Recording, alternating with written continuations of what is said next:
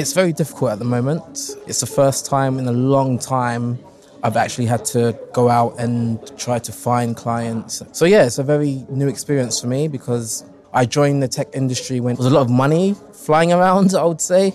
A lot of companies hiring, over hiring, that sort of thing. But hopefully, I can find some work soon. The company I'm working for now had big plans to hire hundreds of developers, and now there's a hiring freeze, and there's just been nothing, no update since. Hello, and welcome to Working It from the Financial Times with me, Isabel Berwick. The voices we've just heard were those of workers in the tech sector here in London who've been laid off or are finding it hard to get new jobs. From Wall Street giants to big tech, the scale of recent job losses has been brutal. 18,000 at Amazon, some 10,000 at Google, not to mention Twitter, where staffing's been cut to the bone. And the collapse of Silicon Valley Bank has brought fears about many more problems to come in the banking and tech sectors. So, in this episode, we're going to ask whether there's any good way for business leaders to fire hundreds or even thousands of people in one go, and what's the best way for bosses to decide who should leave. But let's start with how not to do it. Brooke Masters is our US financial editor. She's based in New York and has been reporting on the latest rounds of job cuts across many sectors. I spoke to her about Goldman Sachs' decision to lay off 3,000 workers at the start of this year. They didn't announce it, but it leaked. And so then there was massive speculation until they confirmed how big it was going to be. And so little dribs and drabs of information came out. The CEO, David Solomon, has said that he wishes he had moved more quickly to just start laying people off early on.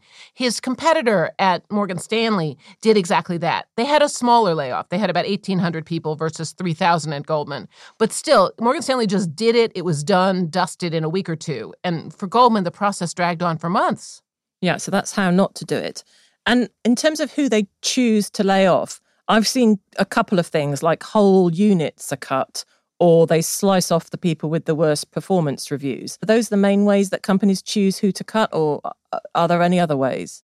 The lazy way is last in, first out. You just get rid of the people who just got hired because, of course, they have no allies. People don't really know them. That's devastating for things like diversity because the youngest hires tend to be the most diverse. In terms of whole units, if you know that certain units are not profitable and you're just not going to be in that business anymore now that money is more expensive and things are tough, that makes a lot of sense because, again, that's not personal and people don't end up angry. The performance related ones are complicated. If you have a good performance review system and you've been giving people guidance all along who's doing well, who's doing badly, then taking the worst 5% performers probably is a reasonable way of doing it. If you've really never done any scorekeeping and suddenly you have to pick the five worst uh, you know 5% worst performers that's dangerous because you don't really know what exactly you're rating.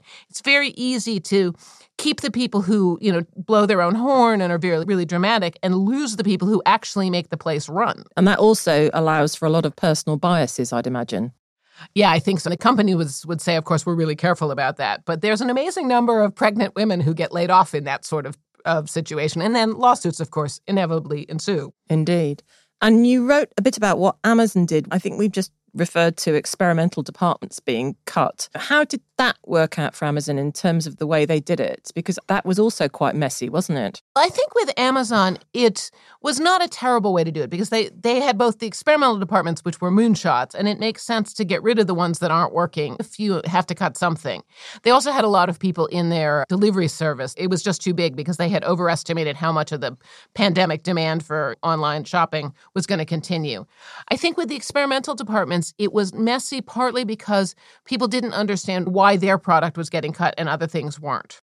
There's an element here of there's no good way to do this sometimes. Is that what you discovered? For sure. Nobody wants to lose their job, particularly going into a potential recession. It is bad news. There is no good way to say to people, like, your paycheck is stopping. But you can do it in ways that make people feel it's not personal, that make people feel it's fair. And also, importantly for the company, make everyone who is left feel like you have a plan. And this is a temporary downturn. We are going to get out of it. If you convey the sense that you're kind of like throwing spaghetti at the wall, that is going to make your competent workers, the ones you want to keep, the very best people, start thinking, I got to get out of here. We'll come back to Brooke later to hear more on whether there are any lessons that other companies can learn on how to do layoffs as humanely as possible. As we heard at the start of this episode, tech workers in London are also facing job losses and hiring freezes. I spoke to Andy Milton, founder of the London Tech Network, a group with hundreds of members which holds regular meetups around the city. Those voices we heard were members of his network. And I asked Andy if there's a typical kind of worker, in terms of age or stage, who's being targeted for redundancy.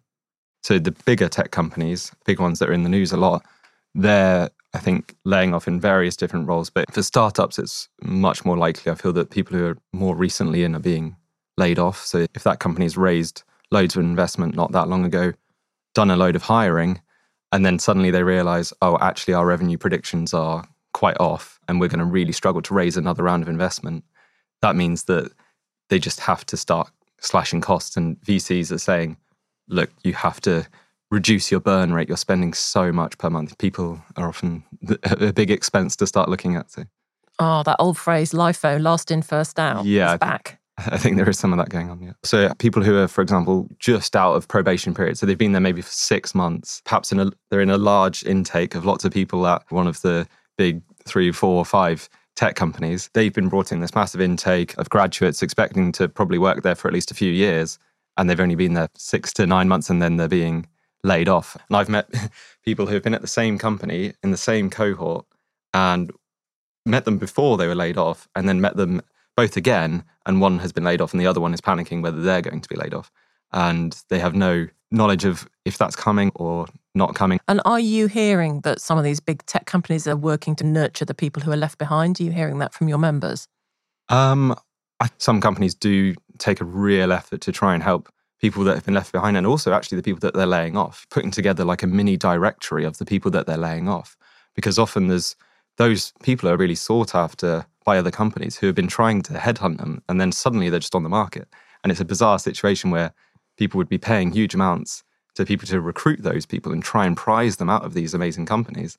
But that's great that they're doing directories. I know people were going on LinkedIn and saying, I've been laid off from Google mm. or Meta or something. But having the employer take the charge of that seems yeah. like a really positive step. I think it's something that I've not really seen in other industries. I don't think I've ever seen that before. Yeah, definitely going above and beyond, I guess, in a way, in that sense. I think partly because when companies have done layoffs and they've done it in a really bad way of a mass layoff across Zoom or something like that, now I think companies do realize that they're under the spotlight as soon as they do lay people off. So they really have to show that they are doing that in the right way. Andy, can you think of any examples of companies that have laid off their staff in a humane or can we say caring way? I think the example that I've heard the sort of most positive things around, and this may be a slightly older example, which was Airbnb. I believe it was them who pioneered the idea of creating this directory of people who have been laid off. And then that just obviously means diverting some of the spotlight that's on a company like Airbnb towards the people who are being laid off and giving them that helping hand.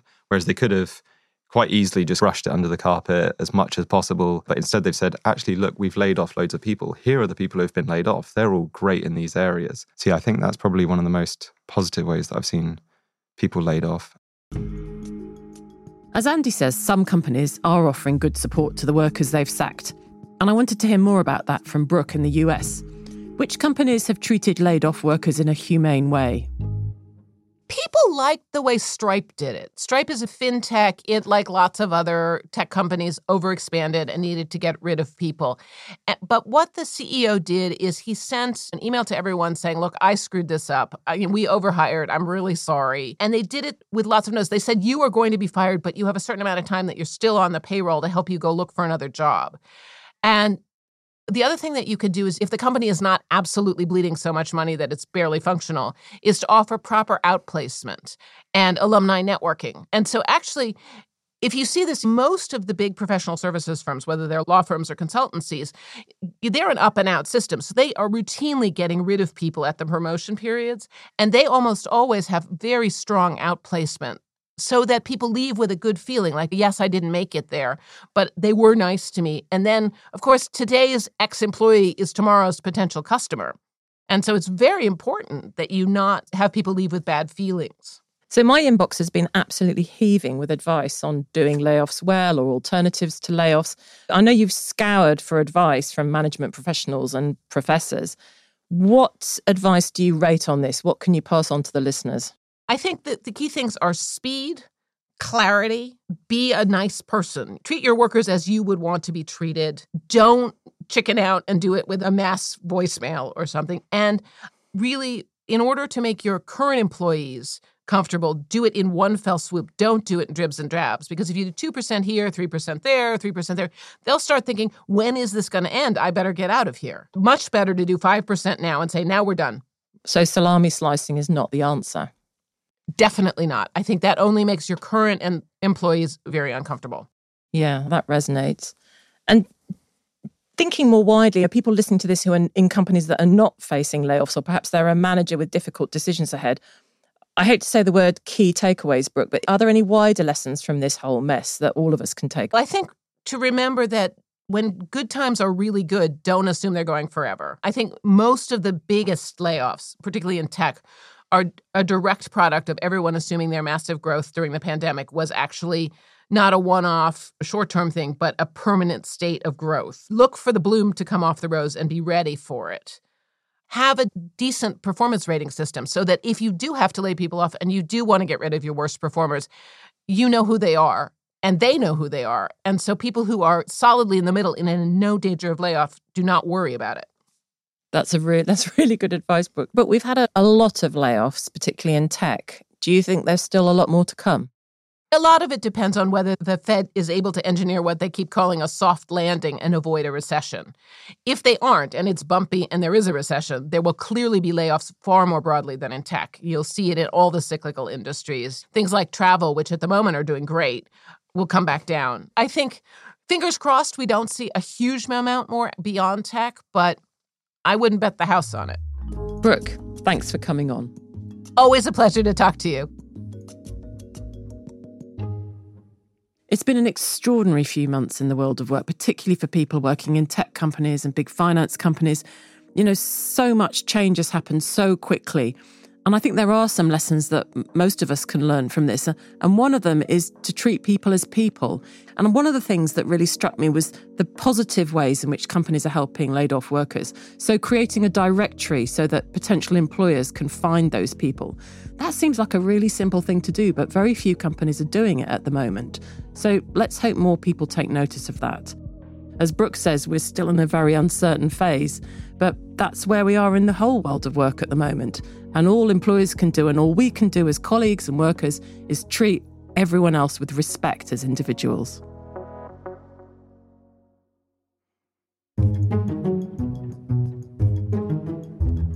Thanks to Brooke Masters, Andy Milton, and the members of the London Tech Network for this episode. If you're enjoying the podcast, we'd really appreciate it if you left a rating and review on Apple Podcasts.